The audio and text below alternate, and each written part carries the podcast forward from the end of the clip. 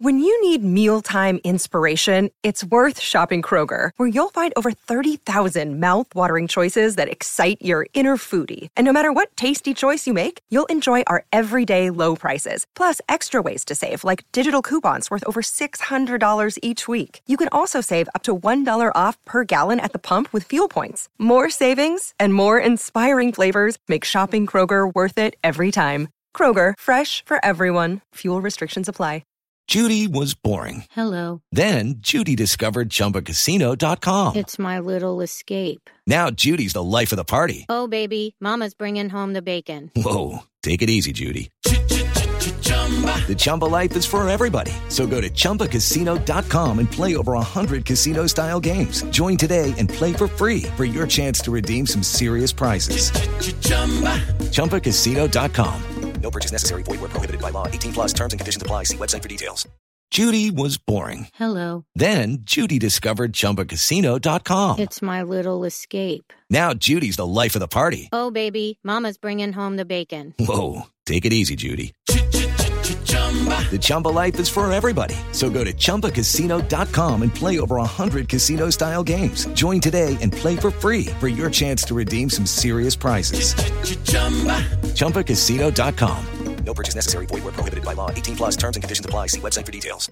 It's time for today's Lucky Land horoscope with Victoria Cash.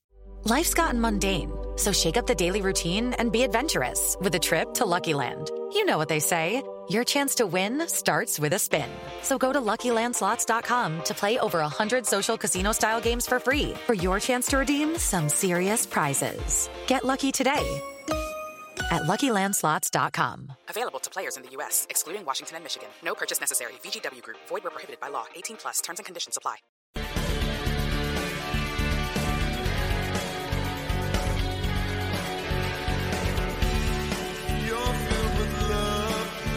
Good evening, Steeler fans. Welcome to Know Your Enemy.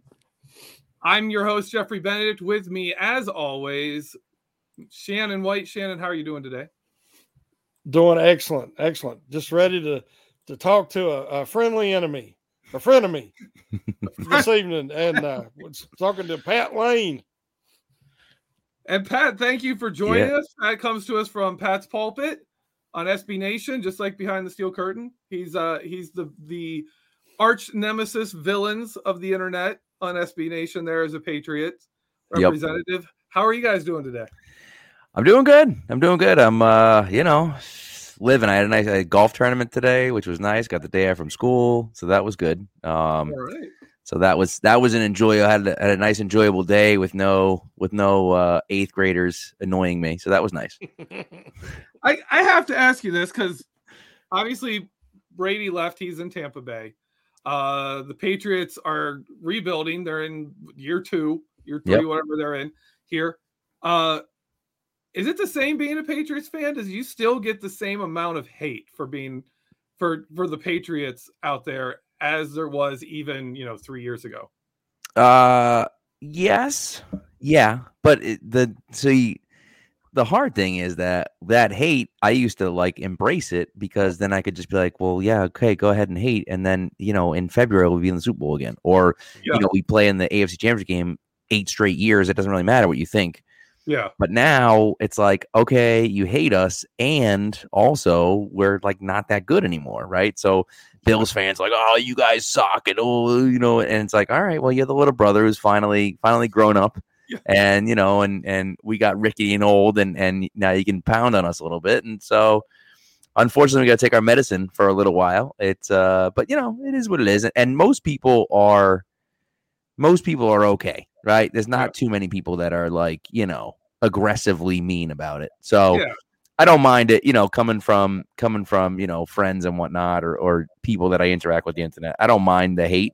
Yeah. Um because it's all fun. It's all it you know, it's all it's all for fun for me. So you can But, always uh, like you can always run into your closet, uh, Yeah. cradle those six Lombardi trophies, Exactly, and cry right. yourself to sleep. that's you know? someone someone posted a meme of like someone somebody crying with like the five with the five trophies and then they're wiping away their tears with the with the six Yeah. I'm like, ah, that's pretty accurate, yeah. All right, before we get into real questions, I just want I just I need to show this as a comment from our group. I know Shannon talked to me.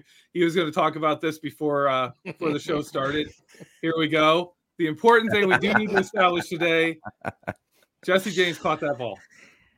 I mean, kind of didn't, right? Like, you know. Oh, Yeah, not at, not at the time. At the time, at the time, the rules were a little bizarre. I mean, listen, d- d- by the letter of the law, he didn't Yeah. catch the ball, but the law Yeah. is stupid Yeah, because he clearly caught the ball, but Yeah. the rule says that he didn't. It's just like, what are we talking about? It's like Yeah. Calvin Johnson catches the ball in the end zone and throws it on the ground, and it's not a catch. And you're like, well, how is that not a catch? He clearly caught it. It's handed just to like, the referee, and they're like, "You didn't have control." right, Yeah, yeah, right. You didn't have, So you have All right, Now, oh, go ahead, Shannon. I was going to say, Pat, the best thing is learn to embrace the hate, Yes, love the hate, because that means you're good. right. You know, it's when you talk about the Steelers and you talk about the Patriots, and used to you talk about the Cowboys, but they've been irrelevant so for so long. 20 years. Yeah, They still talk like they're included in that. right. The 49ers are closer at least. But the, the best teams are the ones that are hated the most. But the, for the Steelers, the Steelers have the Ravens, who Mhm. there's a lot of hatred there, but there's also a lot of respect. Right. Then you have the pay, the Bengals and the Browns, two teams that's never won anything, Right. and their fan base hate us, uh, hate the Steelers and Steeler fans, but they they lack the respect. I mean, I don't know if you've seen Sunday's game, but but it was a hard hitting game because those two Oh, yeah. teams don't do not like each other. Yeah. My question for you is: I don't, I'm not as familiar with the Patriots, obviously. Uh, who does the Patriots have? I mean, Miami hasn't won anything in forever. Buffalo's Right. been there four times and never won anything, and then you got the Jets. So, who is the rivalry? I mean, I know Miami's becoming an issue, Yeah. but who who does the the Patriots fans look at as who's the Patriots Ravens? Is what I'm trying to say. Well, the Ravens sometimes are the Patriots Ravens, to be honest with you. I mean, it's like, you know, that's like the team that we had that rivalry with, and, and they would always come in and play us tough in New England. And I feel like they were a team that was never afraid to come in to Gillette, right? And and play us. And so they were they were the team for a while. And you say, like, you know, the Jets just hate us, but they're terrible.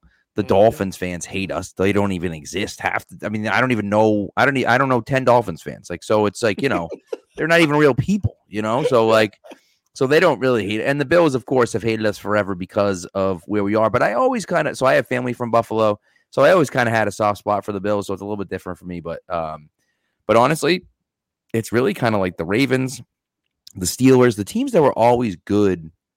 You know, in these last twenty years the Steelers were always in the playoffs. The Ravens were pretty much always in the playoffs. Like it, those were the teams that you built those rivalries with because you played the, the biggest games and the biggest moments against those teams. And then, and obviously wherever Peyton was, which of course he's gone now, so it's a little bit mm-hmm. different. But like, mm-hmm. you know, yeah, I mean, honestly, like the Ravens and the Steelers are are those teams where it was like those heated rivalries, and you know we didn't like them, but I always I always had respect for them because I always knew that like guys like Ed Reed and Ray Lewis they were going to show up and play, and they weren't mm-hmm. going to be afraid, right? And Roethlisberger would show up and play no matter what, and like you know he'd be hobbled r- running around with 19 injuries, and he'd still gut it out and, and get there on the field, and you knew the Steelers are going to be a tough out no matter what the situation was. So like. So I mean, it's it's almost we almost kind of had go, had to go outside the division because the division wasn't very good for so long, right? So, but I, yeah, I kind of feel like the I feel like the AFC North really was was kind of the spot with the Ravens and the Steelers for us, uh, at least for the last twenty years. Maybe a little different now, but at least you know until as long as Brady was here, that's that's kind of what it was. It's growing into now Dolphins and Bills, especially the Bills, just circled on the calendar every year. They're like, just we have to, you know, we have to beat the Patriots every single year, right? And so, um, that's one of those things where we're going to lose 46 to 10 to the Bills until we can compete with them because they're going to they're going to run up the score on us because they're like you've been killing us for 20 freaking years. We, we need to get some of that back, you know? So, Absolutely. All right. For this team specifically, all right. Uh looking at it, where where is this team? Where do you think this Patriots team is? Do you think they're, you know, a, a few lucky breaks from being a playoff team? Could they Are they a, a rebuilding team? Are they a team looking for a good draft pick? Where where do you put them? So I have no idea. I have no freaking idea. I went into I went into Sunday thinking, all right, everyone's pessimistic. I wrote an article on Sunday about how they were going to win the game, and I thought, hey, look, I know they haven't looked great, but things are going to look better when they're together, and they're going to. And then they came out and just looked like absolute dog poo. It was unbelievable. I mean, they were terrible. And you know, and and the thing was is that their defense played good enough to keep them in the game, right? There was one Mhm. down play with a busted coverage that ended up being a touchdown. Outside of that, they gave up six points on defense. The offense just couldn't get anything going. And when they were able to to break a big play, Nelson Agholor is two steps behind his defender, and Mac just misses him, right? And so like Mhm. it's those types of things where you just like you know you you have to take advantage of the opportunities and the patriots are a team that and they kind of suffered from this last year too they don't have that home run hitter they don't have like the, that amazing player and that's why Tyquan Thornton getting hurt sucks because he's got that that game changing speed that that you know the league is looking for Mhm. but he's hurt, right? So like they're methodical and making plays, and it takes a while for them to get going. So when you get the opportunity to do something, you have to you have to do it, and you know, and they weren't able to do it on Sunday. So I I, I have no idea. I know they're going to play good defense, um, and I think Mac Jones is still the guy, but the offense just was all wa- was terrible. I mean, they came out firing in the first half. It was great. First drive was awesome. He throws a pick and it was questionable, maybe pass interference, maybe not. But like, you still, you know, you, you got to make that play as the receiver. You got to throw a better ball as the quarterback. Like all, you know, the whole thing. And then the rest of the game looked like garbage until the until they came out in the in the second half. So like, the long, uh, short short answer long here. Like you know, it, it just. I have no freaking idea where they are. I think they're a nine to ten win team. I really do believe that. But what I saw on Sunday, that's not a nine or ten win team. That's a seven win team, maybe maybe even less. And so we'll see what happens on Sunday against the Steelers. But if they trot that performance out there, it's going to be ugly. I love quarterback system unions. I mean, certain quarterbacks go to certain systems, Mhm. and you know, you see it and you're like, this is a perfect fit. Right. Now, everybody, a lot of my colleagues were like, you know, Mac Jones, we're not too impressed by him. And I'm like, if he goes from Alabama, he is perfect for Belichick in New England. And I thought that was a perfect. I mean, you know, look at the the crap that Lawrence found himself in with Urban Meyer and Jacksonville. You know, some quarterbacks are set up for failure. He was set up for success, and I was not shocked that he had a really good rookie season, and that they were able to to go to the playoffs.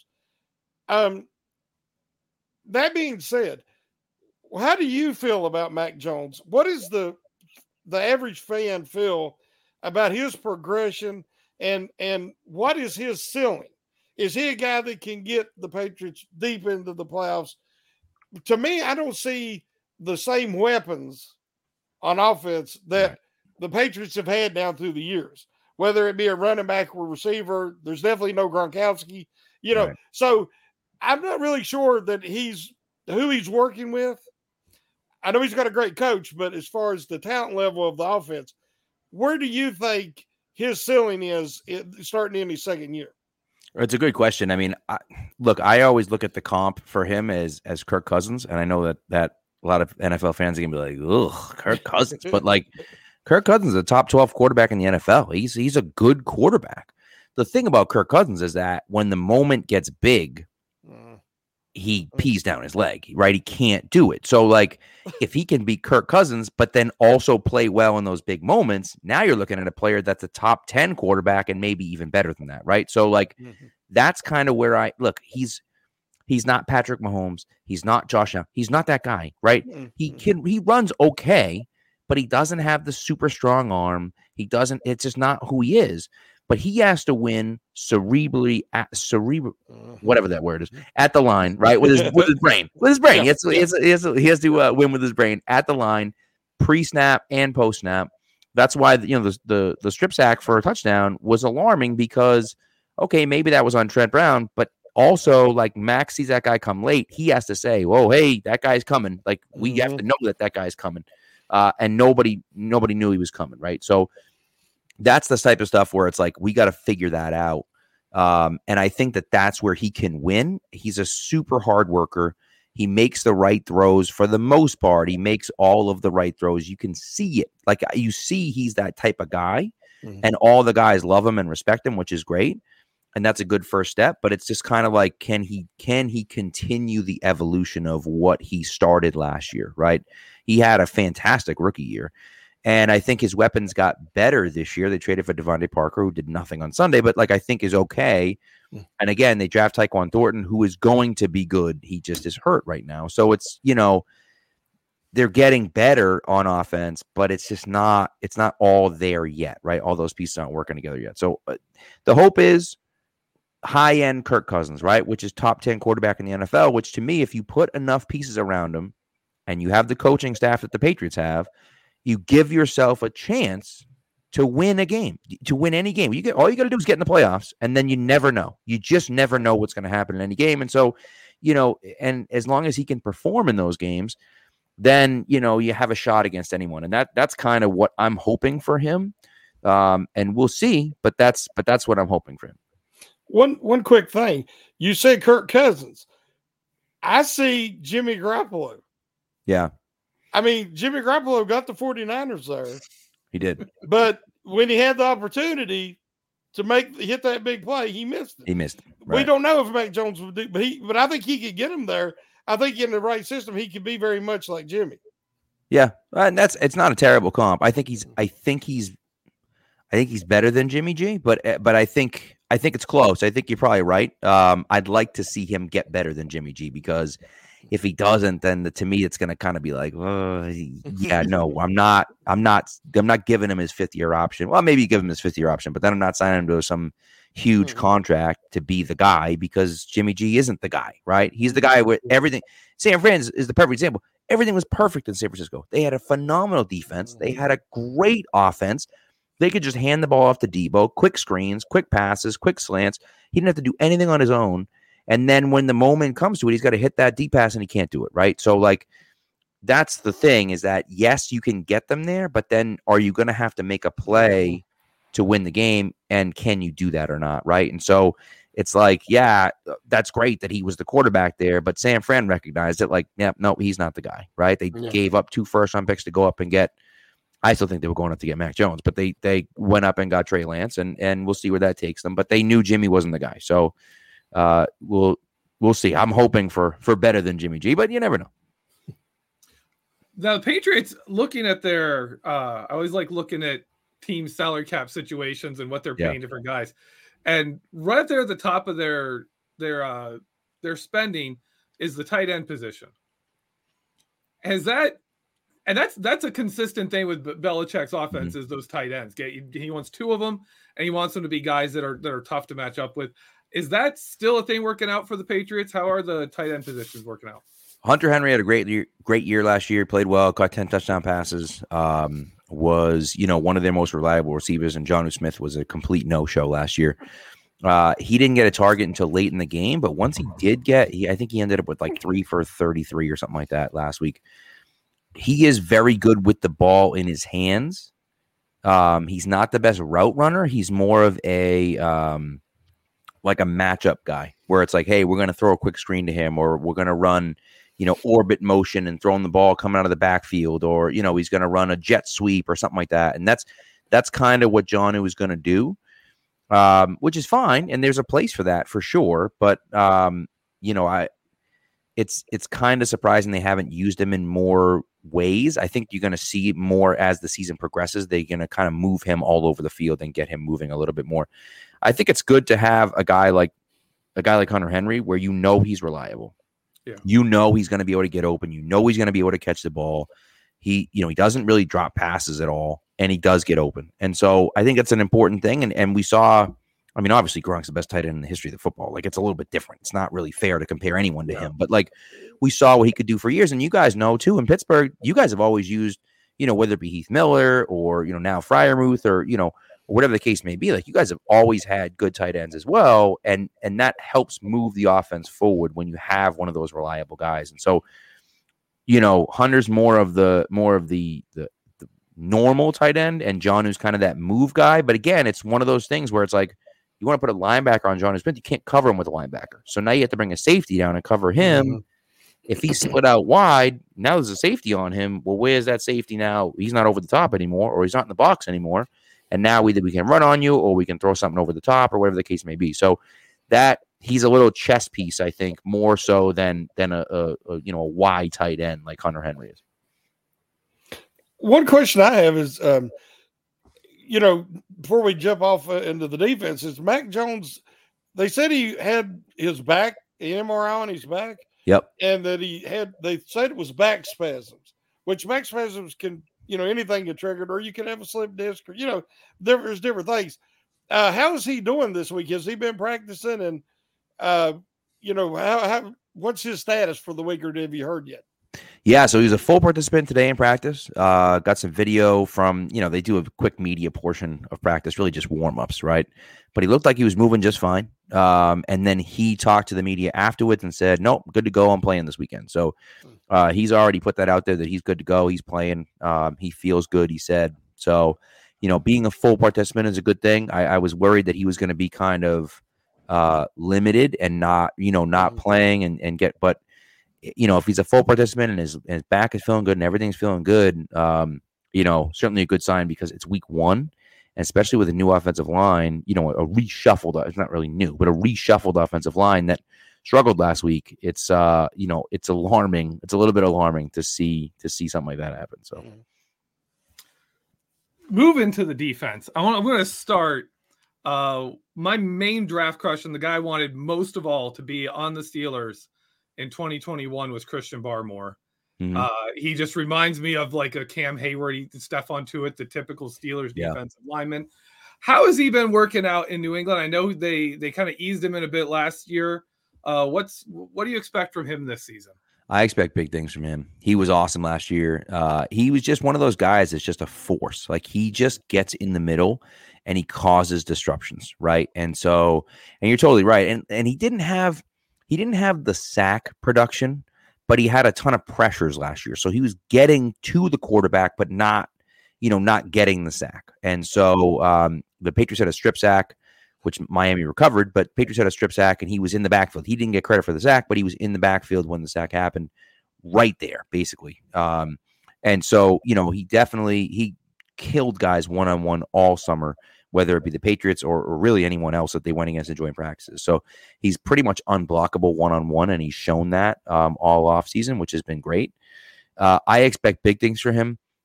Again, the sack production, just because the the Patriots don't typically let those guys just go, right? He- They're not going to say, "Hey, Barmore, pin your ears back and go get the court." That's not what they do.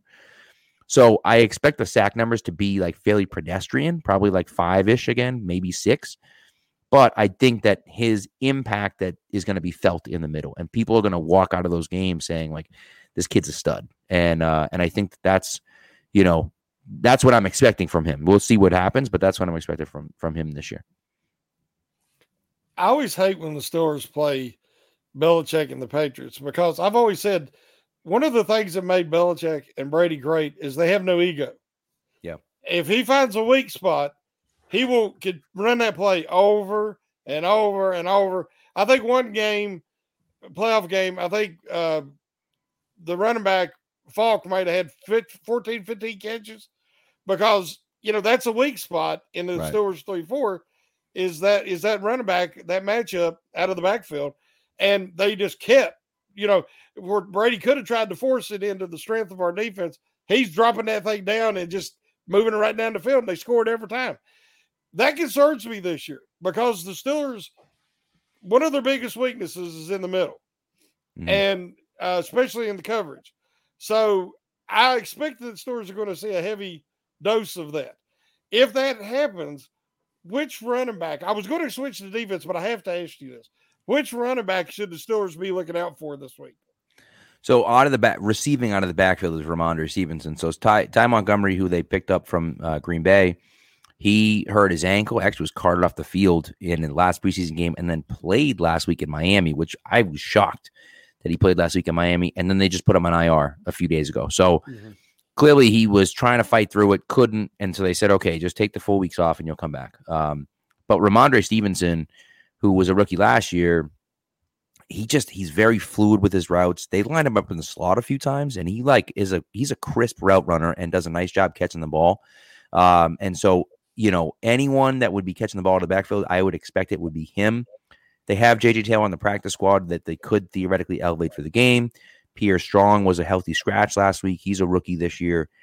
I wouldn't really expect too much from him. I, you know, if there's anyone coming out of the backfield, to me, it would be Rhamondre Stevenson. Uh, he would be the guy that I think is going to take those third down passing duties. And so, yeah, you might be right. He might have eight, nine catches this week because they might look at that and say, "Yep, that's a, that's a weakness on this defense." And you know, they have a lot of speed, but the in you know they're they're the the way they cover the backside of the backfield isn't great, and so we can exploit that, right? So that might be something that they do. Um, but yeah, Stevenson would be the guy that I'd look for there. All right, with the Patriots defense, what is the strength of the defense? What what is what do they what does Patriots defense rely on to get the job done? What's their main unit even? So it's funny. It's funny because I thought it was the front going into the season. I thought it was the front seven, right? You got Barmore, you got Matthew Judon. I, I, you know, I love, I love uh, Ja'Whaun Bentley, although he's kind of a two down player. But I love guys like Ja'Whaun Bentley. I think that they have a good, you know, Lawrence Guy and and Davon Godchaux, and I think they have a really good front seven. And then you get guys, you know, Mike Tomlin today was calling Jonathan Jones a, a lockdown corner like J.C. Jackson or Stephon Gilmore, which I mean, he's like maybe fluffing him up just a little bit, but still, like you know, that's he did a really nice job against Tyreek Hill last year, yeah, last week. So like you know, the secondary, who I thought, I think a lot of people thought that secondary was going to take a big step back. I think the secondary is a little bit better than people expected. Uh, Jalen Mills got a really bad reputation in Philadelphia. I thought he had a great year last year, and he looked pretty good uh, last week. He had that one blown coverage, but he had help over the. It was a whole thing on fourth down, and it was you know he he could have played it better, but the tackle should have been made right there when when Waddle caught it. Um, but you know, I do think that I think that they're a pretty balanced defense. To be honest with you, they got they got a lot of safeties that can play. They got a lot of corners that can that do a nice job covering and they have a pretty solid front seven. The thing is, they don't have they don't have that like one elite unit where they're like, hey man, Minkah Fitzpatrick's a great example. Minkah Fitzpatrick's an absolute stud. This guy does everything for you guys, right? He does Mhm. everything. And so it's like, okay, you don't like wherever he is, throw it somewhere else. Like, don't even look at him. You know what I mean? Like, it's one of those things where you don't even go near him because he's going to make a play if you get it near him. The Patriots don't really have a guy like that. They just have all the guys just are solid. They're just good. So they're not like amazing, but they're all like good and can play well. And so they're like they're like above average to really good to good in everything. They're just not overwhelmingly good in anything. That makes That, sense. that's how I would Yeah. look at their defense at least. We got a we have a uh someone gave us a dollar ninety nine here. Blake literal gave us a dollar ninety nine. His statement his question is Pat, favorite Steeler of all time. My favorite New England player was Mike Vrabel. Uh similar to a lot of Steeler fans who who regretted letting Mike Vrabel go from the Steelers. Uh so favorite Steeler all time. I was gonna say, can I pick Mike Rabel too? No. Um, so I think uh man, favorite steal of all time. I think I think it might have to be it's probably a tie for me uh between Hines Ward and, and Polamalu. Both of those guys were just they were awesome. Polamalu with the hair, dude. He just like he was so much fun to watch, just coming through, blowing plays up. He was great. Um, you know, and, and he's one of those guys that I liked them. All I almost liked them better because I knew the Patriots could take advantage of them at, at times because they would, you know, Brady was so good at manipulating, and they Mhm. knew like what he was looking for. So Brady would manipulate with him with his eyes, and and he never really had those great plays against us. But I just feel like at least once a Sunday, if you were watching a Steelers game, that Polamalu is going to make some stupid play, and you can be like, "What? And how did he do that? He'd leap over the center and tackle this tackle the quarterback or something like that, or like something stupid where you're just like, how in the world could he did he possibly pull that off? You know, I the, the example that I'll use is like the the oh, the 06 divisional game against the Colts. We got screwed on that interception, which is like an amazing interception, and they called Yeah. it an incompletion. It was clearly an interception, but they called it an incompletion. But it was like there's no way he should have ever been able to even make that play Mhm. and and he still did right so he was um He was awesome. He was great. So I, I might have to go Palomo, but Hines Ward, man, was just Hines Ward's like one of those guys. He's like an Edelman type player where he just like he he almost liked the block more than like the catch. It was great. Oh yeah, I at the time I've I've said a lot of times I'm I'm I'm sorry, Shay, I'm jumping in. I got to talk about my boy Hines here. Uh, I'm actually I, I'm actually uh, from Michigan. I'm, uh, I'm Okay. a Michigan Wolverines fan, so I was a fan of Tom Brady until about 2003. But uh, I mean, yeah, but uh, I always said like if Hines Ward didn't get Ben Roethlisberger till 2004 when he was 30, and I always said like if you put him on a team like New England, where honestly perfect fit for that team's Oh yeah. like that early early Brady culture of that Mhm. team, he he'd be in the Hall of Fame like a lock. I still think he should be, but that would have been he, his stats would be ridiculous. He would have been so great on those teams. I agree. Yeah, I agree. I've got to ask you this question because I any Patriots fans, we don't meet a lot of Patriots fans where I'm from. I'm from West Virginia. We meet a few, but I always th- every team has the holy grail. Yep. And if you talk about who, it's funny that that Blake asked that question because it fits perfectly with my own. Everybody has, you know, their favorite players. Yep. And for Steelers, you know, my gosh, the list is, you know, half the Hall of Fame still. uh, but the, the Patriots have always done it differently. The Steelers are more of a family organization, whereas the Patriots are all business. And Yeah. Kraft has run them that way. You know, they traded Chandler Jones, and you know what I'm saying? It just Oh yeah. so they don't have that uh, special connection with the players and the fans a lot of times. So if you say who's your favorite Patriot, everybody says Brady.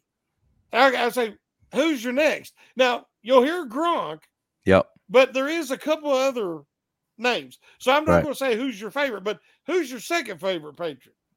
Uh, I'll tell you, my second favorite Patriot might be Tom Brady.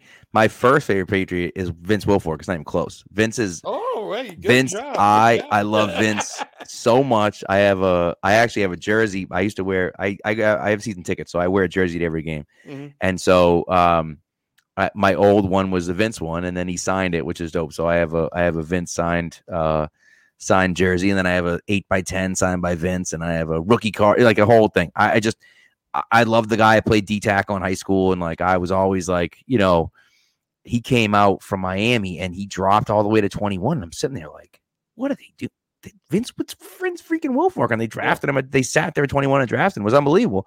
Uh, and he comes in and it, it- he's he's outrageous. And you know, he's a guy that I know Seymour made the Hall of Fame this year. I, I'm hoping that he's going to get the call up soon because he was completely dominant and doesn't have the counting stats as some other guys do, but that was on purpose because he was playing nose tackle, right? He, he- you know, he's taking up two, three blockers every every play. Hey, I applaud you for that answer. I applaud you. I have deep respect Heck of a because we love Casey Hampton. Yep. And I always said that the two greatest nose tackles ever are Vince Wilfork and Casey Hampton. They both should be in the Hall of Fame because it ain't about Yeah. statistics. Right. Just look at the average yards per game against them. Look at the, the the run defense and look at what they provided. As you said, they're taking up two or three blockers. One dude. I mean, those two guys were beasts. So I applaud your answer, young man. Thank you. I also a little fun fact for you. Uh, Vince Wilfork has as many career interceptions as Jamal Adams. If you ever want to piss off a Jet slash Seahawks fan, uh, Better hands. Better he hands. does. Yeah. That's awesome. That's awesome. I I would I'll tell you. I was expecting you to give uh, the answer of the jersey behind you. Uh, Oh, yeah, Willie. actually My Yeah. favorite Patriot. Oh yeah. Willie McGinest. That guy. He was one of those guys. I was like, man, if we could have him on the Steelers, just his presence, the presence in the field in the locker room. That guy who's just like the the baddest dude on the field. You know what I'm saying? Like that James Harrison kind of mold of just everyone knows that's that's the guy. Yeah. Don't mess with that guy, and he just does what he wants. I loved Willie McGinest. He was he was, he was awesome. Yeah. And so I was I was 10 when they drafted him. So I when I really first started got I really got into the Patriots in 93 when they drafted Bledsoe and that was I was 9, right? And so I was like just getting into it. I went to my first game that year. And then 94 I was like really into it and they had the number 4 overall pick. Big Daddy Dan Wilkinson went number 1. Marshall Faulk went number 2. Can't remember who went number 3. I think it might have been Tony Boselli went number 3. Either way. And then number four was was McGinest, and like Willie was just he was always my favorite player when I was a kid because he just was he was awesome and he was mean and nasty and he just like he was I loved the guy. And so I won that. I won that from a uh, on a fantasy football contest from uh, guys over at Eat Sleep Fantasy.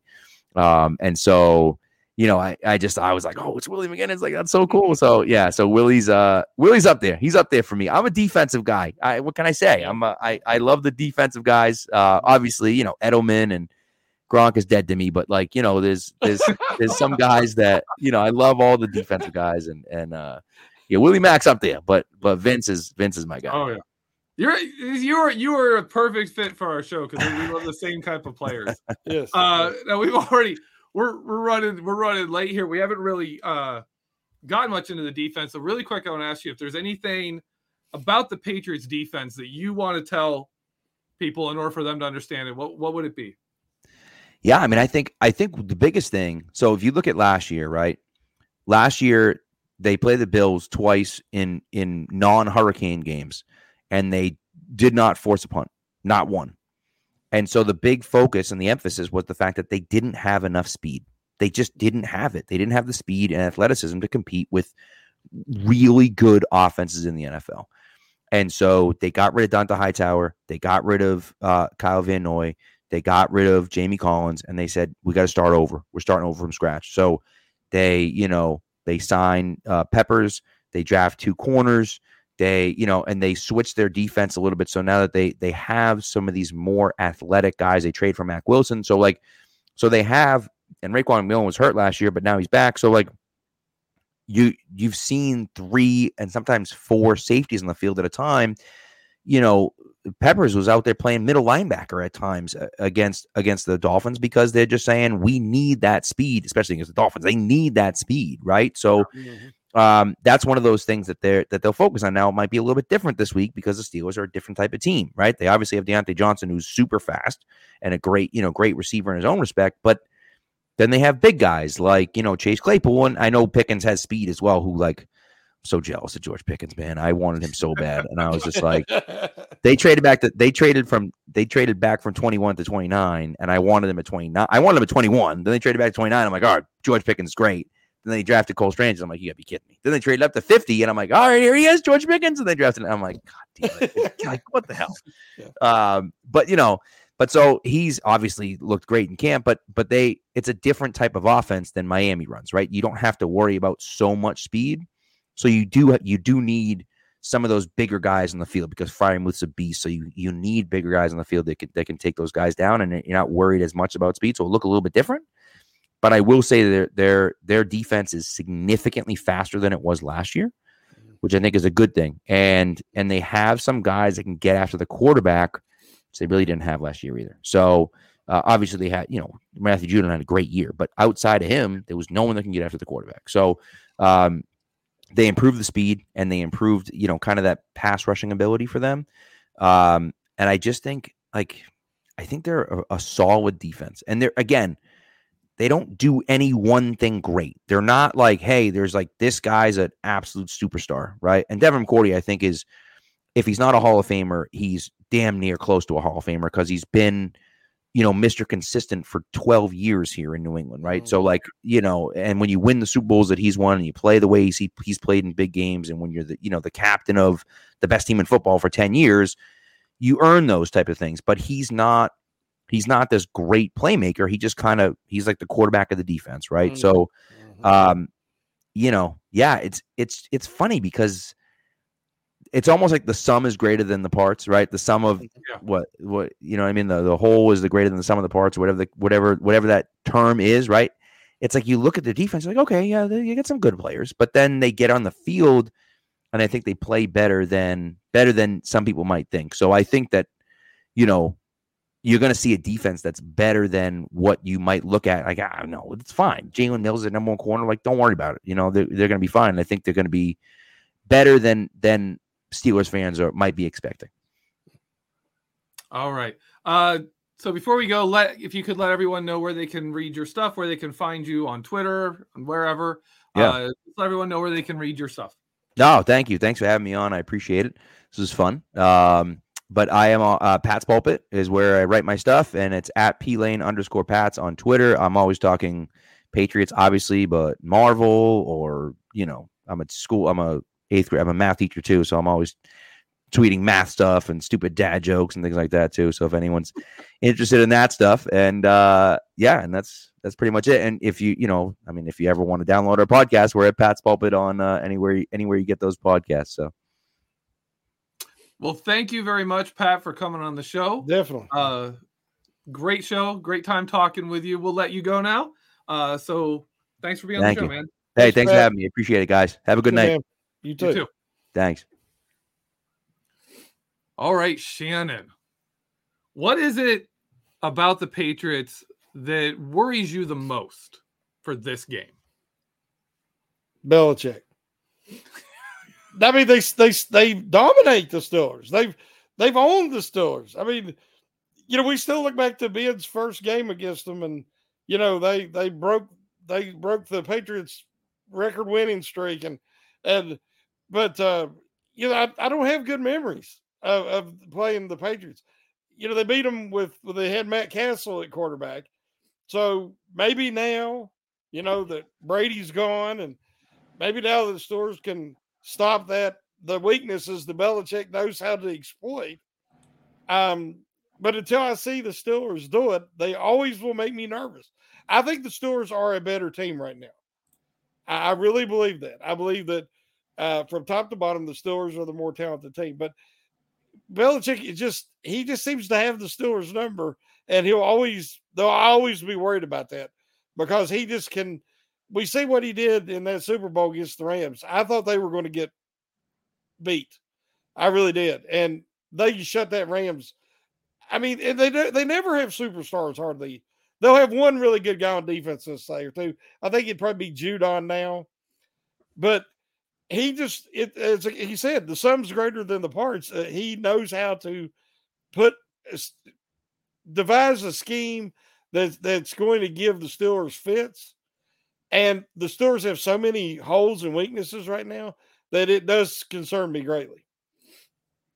Yeah, I will say it's it's crazy to me because Brady's been gone for a little while, right? Mhm. He's been in Tampa Bay for a little bit. We used to play the Patriots almost like every two out every three years. They were Mhm. always putting us with the Patriots, and the Patriots just had our number. And then Brady leaves, and they're like, "Nah, man, you guys don't need to play the Patriots. Why, would- why would you need to play the Patriots? Brady's not there anymore. We can't, you know, watch Brady just tear up, you know, Dick LeBeau's defense, Keith Yeah. Butler, whoever it is. Your great defense is just going to get absolutely shredded by Tom Brady. That's gone. Mhm.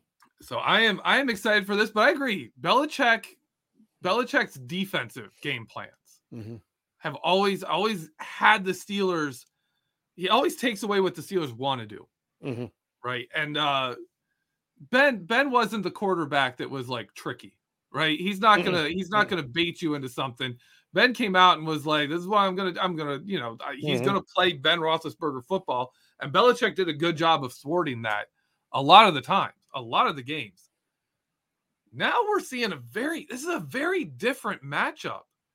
When we think about like when was the last time there was a Steelers Patriots matchup that did not involve either Ben Roethlisberger or Tom Brady.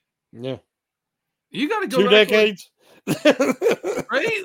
yeah. Like, right. In my head, obviously, I go back to like 2001 because I'm going Mm. for punishment and that awful playoff game. Uh, but like that's been it. It's been Ben Mhm. Roethlisberger and Tom Brady have defined this matchup, and it's been a rivalry, not like a, a a big time one because the record was not exactly balanced.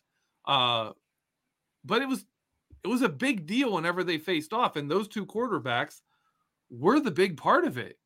And now neither of them are there, and it's Mac Jones versus Mitchell Trubisky.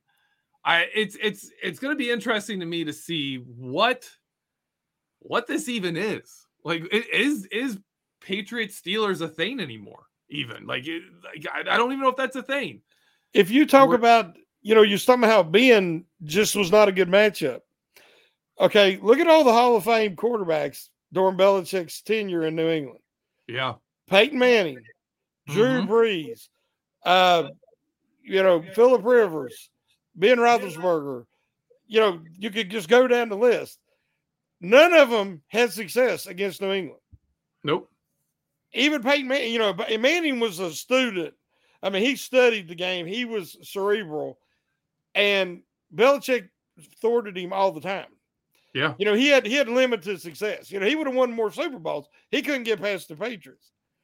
The only guy that you can say is Eli Manning. And even if you look at Eli, he didn't have monster games in those Super Bowls. But Yeah. he made the plays when they needed it, you know. Um, and I don't think it was he's definitely not better than these other quarterbacks that I mentioned, but sometimes somebody just has your number. But Yeah. Belichick, like you said, he knew, okay, we're taking Antonio Brown away. Y'all can do whatever else, but we're taking Brown away. Well, sometimes that's all the Steelers had. Yeah. You know, you could single cover everybody else. Yeah. And so, yeah, that's the thing about it. We just don't know what to expect this week because we really don't even know what the Steelers offense really is or what they're going to look like yet. So, I Well, if you know. look, if they're the only other quarterback other than Eli Manning to beat the Patriots in the Super Bowl was Nick Foles, and I'm like, it, it- like you were uh, saying, like Yeah. those those aren't the great guys. Those No, are the no. guys that are like, meh, you know, they're maybe good. I don't know. But then they just have games that are wacky, you know, like Yeah. the throws Eli Manning was making, the plays they were the helmet completing. were catch. just throw- yeah, yeah, it was ridiculous stuff. yeah. And then you get Nick Foles out there, and that's all he did. Like Nick Foles is doing crazy plays, but he Catches can't the run the offense touchdown. the way it's supposed to. Yeah, Foles Yeah. catches a touchdown. I mean, Yeah. it was nothing. It was not just your normal standard stuff. It was these crazy off the wall plays. Mm-hmm. And now, to to put a little bit in the Steelers' favor, that's Mitch Trubisky. like there were some plays even last week. There were some throws he made that you're like, wait, like the one he he he evades a tackle, Mhm. scrambling out, throws back across his body to Freiermuth. Mhm. like running to his left, right arm back going that way. That's a tough throw. but he that's squared his shoulders.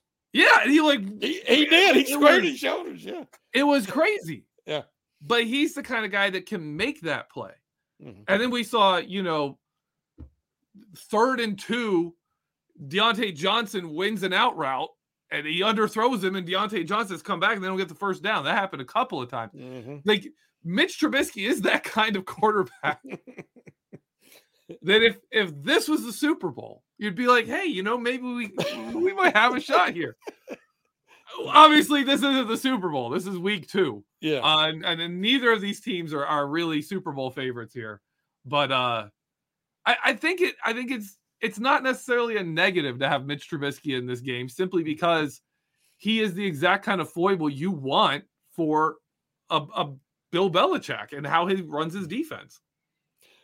I got to ask you this question because I've been waiting ever since you know the Watt injury, and you know looks like maybe six weeks, which Okay. thank the good Lord, you know it's not season end, and it doesn't appear to be.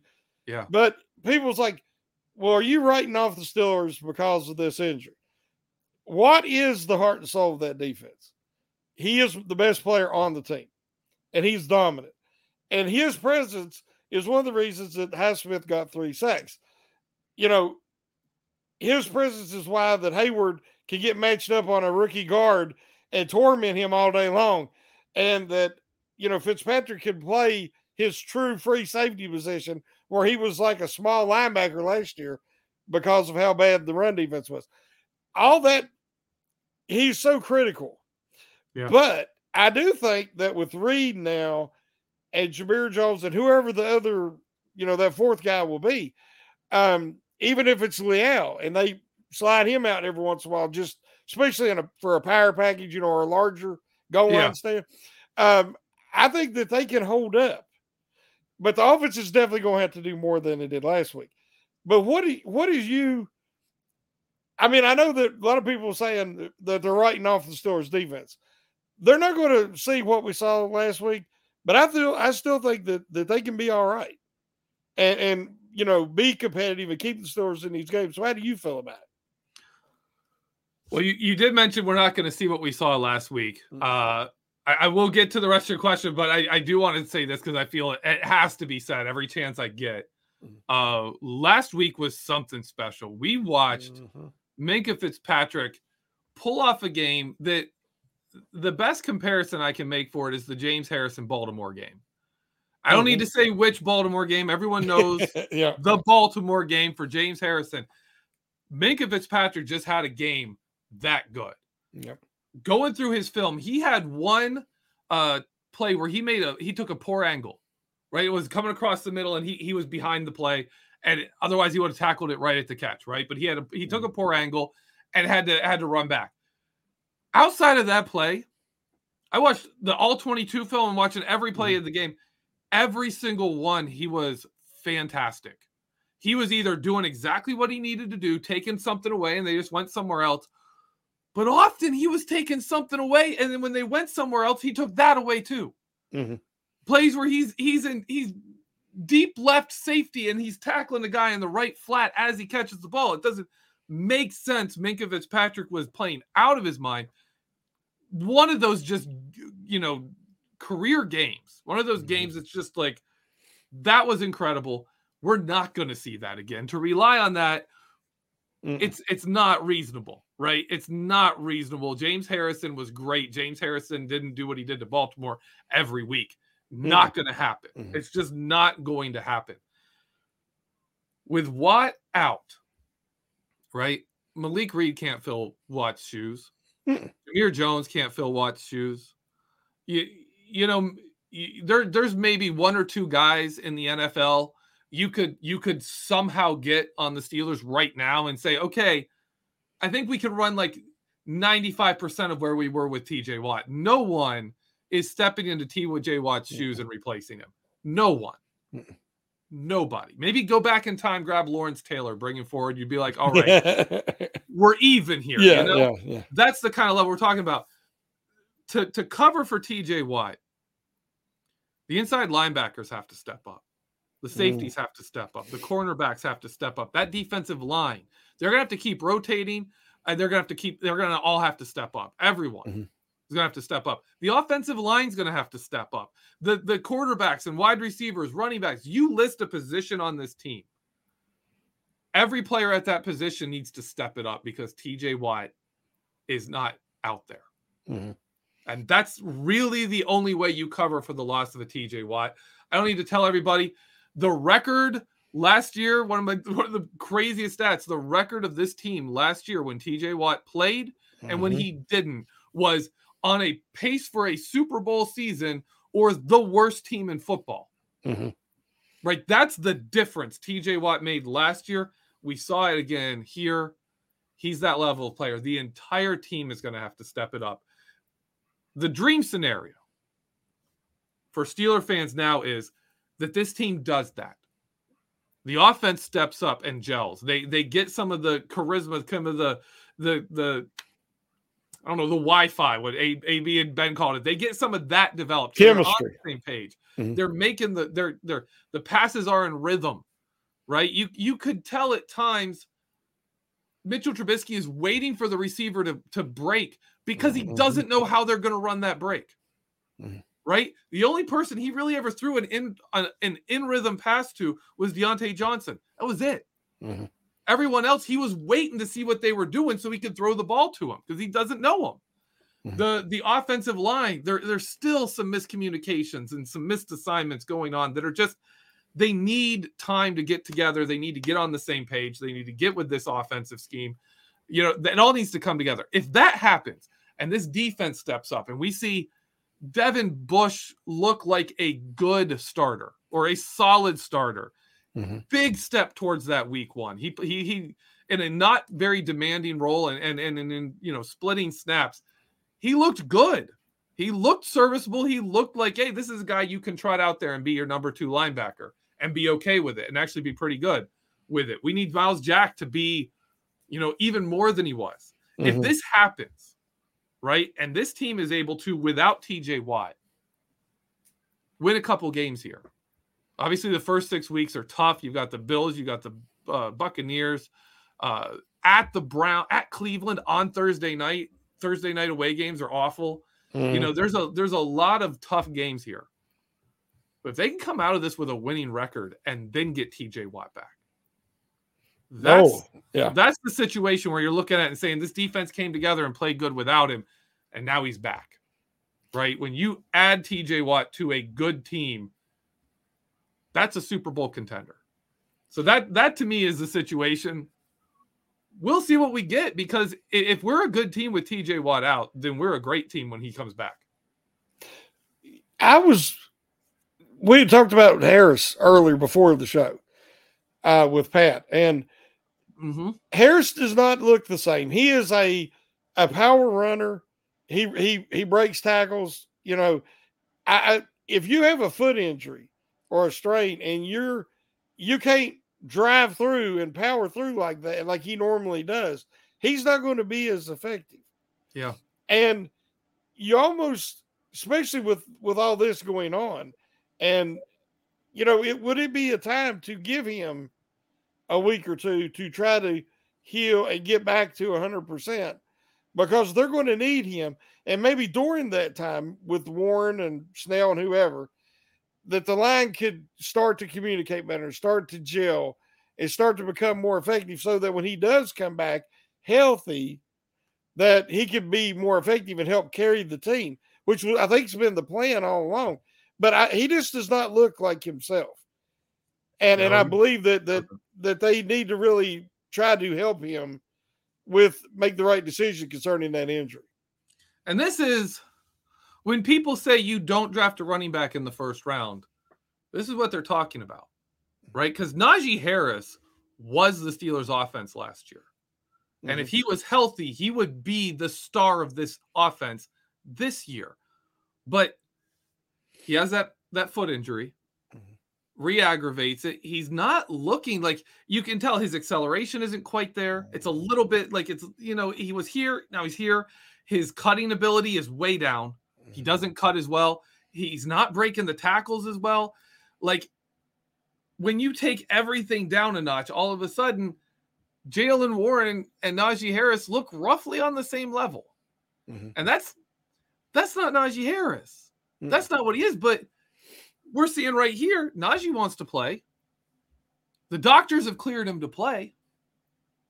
As a coach, you've got a leader on your team who wants to play Mhm.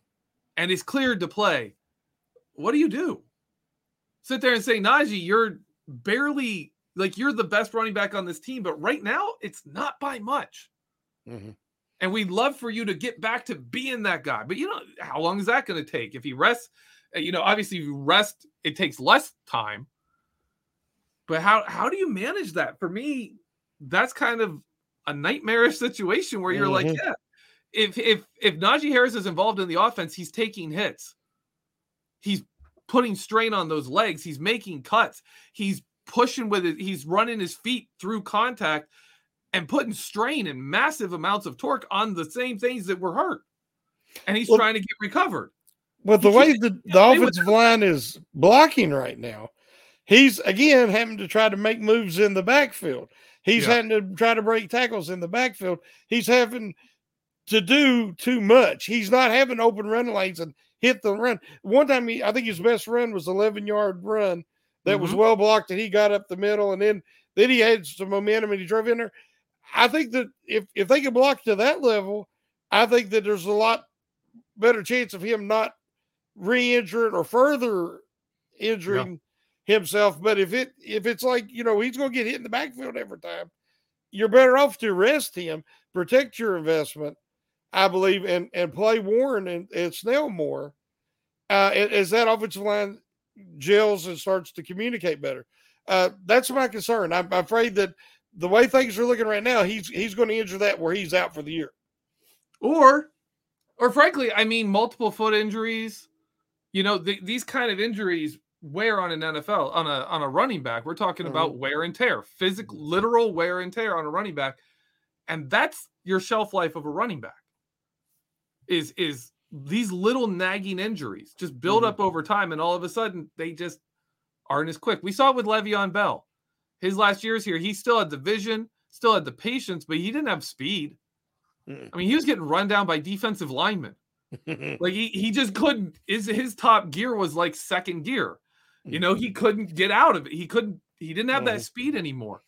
He was still effective because that offensive line was great, and he and he still had you know his his his vision, yeah. but he wasn't a guy anymore. Najee Harris, you you put the same kind of wear on a Najee Harris, he's not going to be great because it's not something intangible that makes him great. It is his physical ability that makes him great. Is he just going to physically beat you, win the run, win plays, break tackles?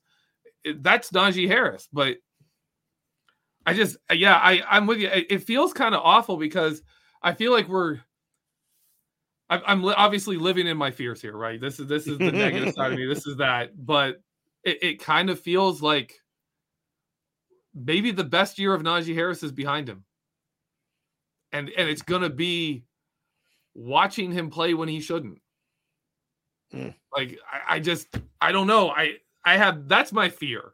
I I guess I uh I love Najee Harris. Love what he brings. Loves his love his leadership. Love his Mhm. personality. Love the way he runs the football. But right now, he's not physically that guy. So Mhm. it's it's rough right now. I I don't. Man, I I don't know what to do about it. I I just it feels awful to me. There is Uh, no easy answer. Yeah. Uh, and so that's why they get paid the big bucks. But one thing we haven't done is do you have a prediction for this game? Do I have a prediction for this game? Yeah. I'm going to go Steelers 24 20 Mm. when in the, when beating the Patriots. Uh, I I think they take a lead, control it throughout the game, but it's it just kind of stays close. But they're kind of in control most of the game. I'm going to say Steelers 21 to 18. Okay. I, I just think that it uh, it's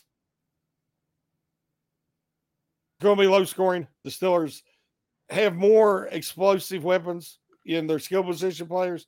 I think that, like we saw last week, Diontae Johnson, Chase Claypool, Pat Freiermuth, maybe George Pickens this week, they'll make enough plays. And then you got Boswell, you know, that can come in and, and win it for you. So I think that's what we'll see. My my one concern with this game, if you had asked me how the Steelers lose this game, uh my my concern is with Mac Jones and the loss of TJ Watt. Uh it- it's no secret every quarterback is better when they're not under pressure, right? Mhm. Uh but the but the interesting thing is when you find the quarterbacks that are really good against blitzes. Mac Jones is one of those guys. If you blitz him, he's really good. If you don't have him under pressure, he's really good. If you have a four man rush and you get pressure on Mac Jones, he drops off substantially. Mhm. It's and that's the secret. Like everyone in the NFL knows, you have to be able to. If you can't deal with the blitz, teams are going to blitz you. You you have to be able to obviously make plays when you're not under pressure, which is why they value if you can get pressure on a quarterback with four players, you're going to win games. But that's even bigger with Mac Jones. That drop off when he has pressure on him and he doesn't have a hot read. It's not a, you know, it's not an obvious blitz. He is much worse than other quarterbacks. He he drops off substantially. Against the blitz, he's better than a lot of quarterbacks. And when he's in his pocket, he's really good, right? When he's secure. Mhm. The Steelers with TJ Watt, man, you'd be looking at this Patriots offensive line and saying, Highsmith, Heyward, TJ Watt. You know, we don't need we don't need to blitz you. You're going to be Mhm. under pressure and we're going to be sitting on your outs and we're going to absolutely make you look terrible. That's kind of what I expected before the season started for this game to be like. But without TJ Watt, that's kind of a little rougher. And when you look at Brian Flores was obviously the head coach of Miami for the start of the post Brady era where the Miami Mhm. Dolphins have been winning and beating the Patriots. But if you look at it, Mac Jones didn't have bad games. He wasn't thwarting Mac Jones. Mhm. It was more the Dolphins were outscoring them. Mhm. Really, like like they were outscoring the Patriots. They were winning special teams and on offense. But Mac Jones was still able to move the ball, still pretty effective. Uh, so if they if the Steelers go with, hey, we're going to make up for losing TJ Watt by blitzing a lot, I think that's that's where you could get into trouble. That's where they could get in trouble with Mac Jones. You'll get a lot of those passes to the running backs. You'll get a Mhm. lot of the you know stuff to the tight ends, and that's where the Steelers can get in trouble. That's my concern with this game, but I still I don't think it's enough. I think the Steelers are going to win this game. I think that the the Steelers are better equipped to handle the things that the Patriots have done to them in the past. Uh, I again, there's not a Gronkowski, and they have a you know Terrell Edmunds to help with that issue. That's been an issue. Then I think that Myles Jacks and Bush will match up better in coverage with these backs out of the backfield, and we'll take that away and make the Patriots try to beat them with their wideouts on the outside. Which I know they did it with Chris Hogan in the day. They've done it with, you know, but I don't see any of them guys that really concern me in that matchup, uh, especially with Fitzpatrick being able to uh, play his, uh, you know, do all the things that he does at free safety and not Yeah. have to focus on run support. So uh, that's why I give the Steelers a slight advantage because I still think the Steelers offense is going to struggle. But I, I do think that they'll make enough of those plays like we were talking about where they have a real advantage that that they'll pull it out. So hopefully All I'm right. right. All right, Shan. What uh, I gave my we gave our predictions for the game. Mhm. Uh, go ahead and tell people where they can, what you have coming up, what they can uh, expect from you the rest of this week. Well, I'm going to have an article coming out about a, uh, you know, under the radar unsung hero from last week, and uh, because I'm going to do my rookie review article every four weeks now, because the Steelers really don't have enough rookies that's going to be playing significant snaps to support the whole article. So now I'm going to try to to focus on spotlight somebody maybe overlooked each week, and then you know do the rookie review maybe quarterly. So uh, yeah, that's all I got coming out right now. All right, and for me, uh, Vertex came out today. Mm. It was on Minkah Fitzpatrick's incredible game. Uh, went through and showed some of the plays that, that aren't the highlight plays, but shows just how he was impactful on every single play. Uh, our guest today talked about Minkah Fitzpatrick. It's one of those guys you avoid and you don't even look his way. There are literal examples of Joe Burrow, like under pressure, his hot route is over that way, but Minkah Fitzpatrick's on that side of the field, Mhm. and he's just staring at the left, hoping someone comes open because he's not throwing that way. I, I was like, I, I loved watching. It was just like, holy crap! Like you react. He there are places he's looking before the play. He sees Minkah move over there, and he just posts that. Boom, gets that ball, is looking this way. Never looked to Minkah Fitzpatrick's side of the field. Just would not do it. Just like, nope, not going there. Not even testing that. Uh, which, in all honesty, is the right when Minkah Fitzpatrick's playing like that. That's what you have to do. You just Mhm. have to accept that you just have to avoid one half of the field. Uh, but that is out. Uh, I've got one more article coming this week, one I've put a lot of work into, and it's about uh, what's wrong with the offense, and it's about the difference that chemistry makes. Showing on film plays, saying, "Hey, this is where you know a throw that's a, a half second too late, or here's a throw uh, a throw where you could tell the receiver's running a different running a route differently than the quarterback expects him to. Not like he's running a slant when it's an out route. No, he's running an out route. But you can tell the quarterback is expecting him to run it differently than he's Mhm. running it. They just don't know, like they're not used to the number of even things like the number of footsteps it takes you to turn and then go to the sideline affects whether a throw is out at the reach of your hands or right in your chest or behind you. Mhm. stuff like that matters and there's just some evidence that that's one of the problems they have Mhm. right now is that they just don't have a good beat on each other. This is a team that doesn't know itself very well. That's coming out. Uh, so look forward to that thank you very much for everyone that's been in our live chat. It's been great Mhm. reading along the comments. Uh, thanks for tuning in. Obviously thanks to our guests. That was a, a great show with him with pat lane from pat's pulpit. Um, thanks shannon for for being with me here as always. Uh, and to everyone listening have a great week and let's go steelers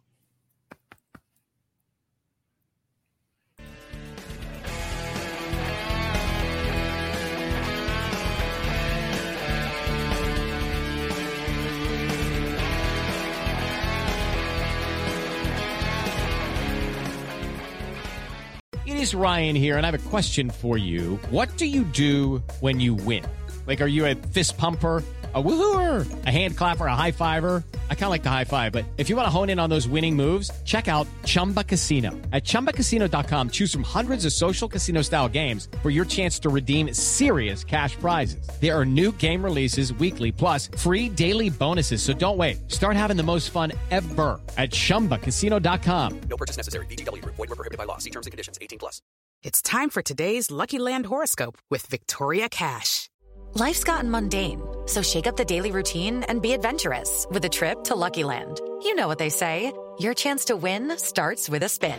So go to LuckyLandSlots.com to play over 100 social casino-style games for free for your chance to redeem some serious prizes. Get lucky today at LuckyLandSlots.com. Available to players in the U.S., excluding Washington and Michigan. No purchase necessary. VGW Group. Void were prohibited by law. 18 plus. Terms and conditions apply. With Lucky Land slots, you can get lucky just about anywhere. Dearly beloved, we are gathered here today to. Has anyone seen the bride and groom? Sorry, sorry, we're here. We were getting lucky in the limo and we lost track of time. No, Lucky Land Casino, with cash prizes that add up quicker than a guest registry. In that case, I pronounce you lucky.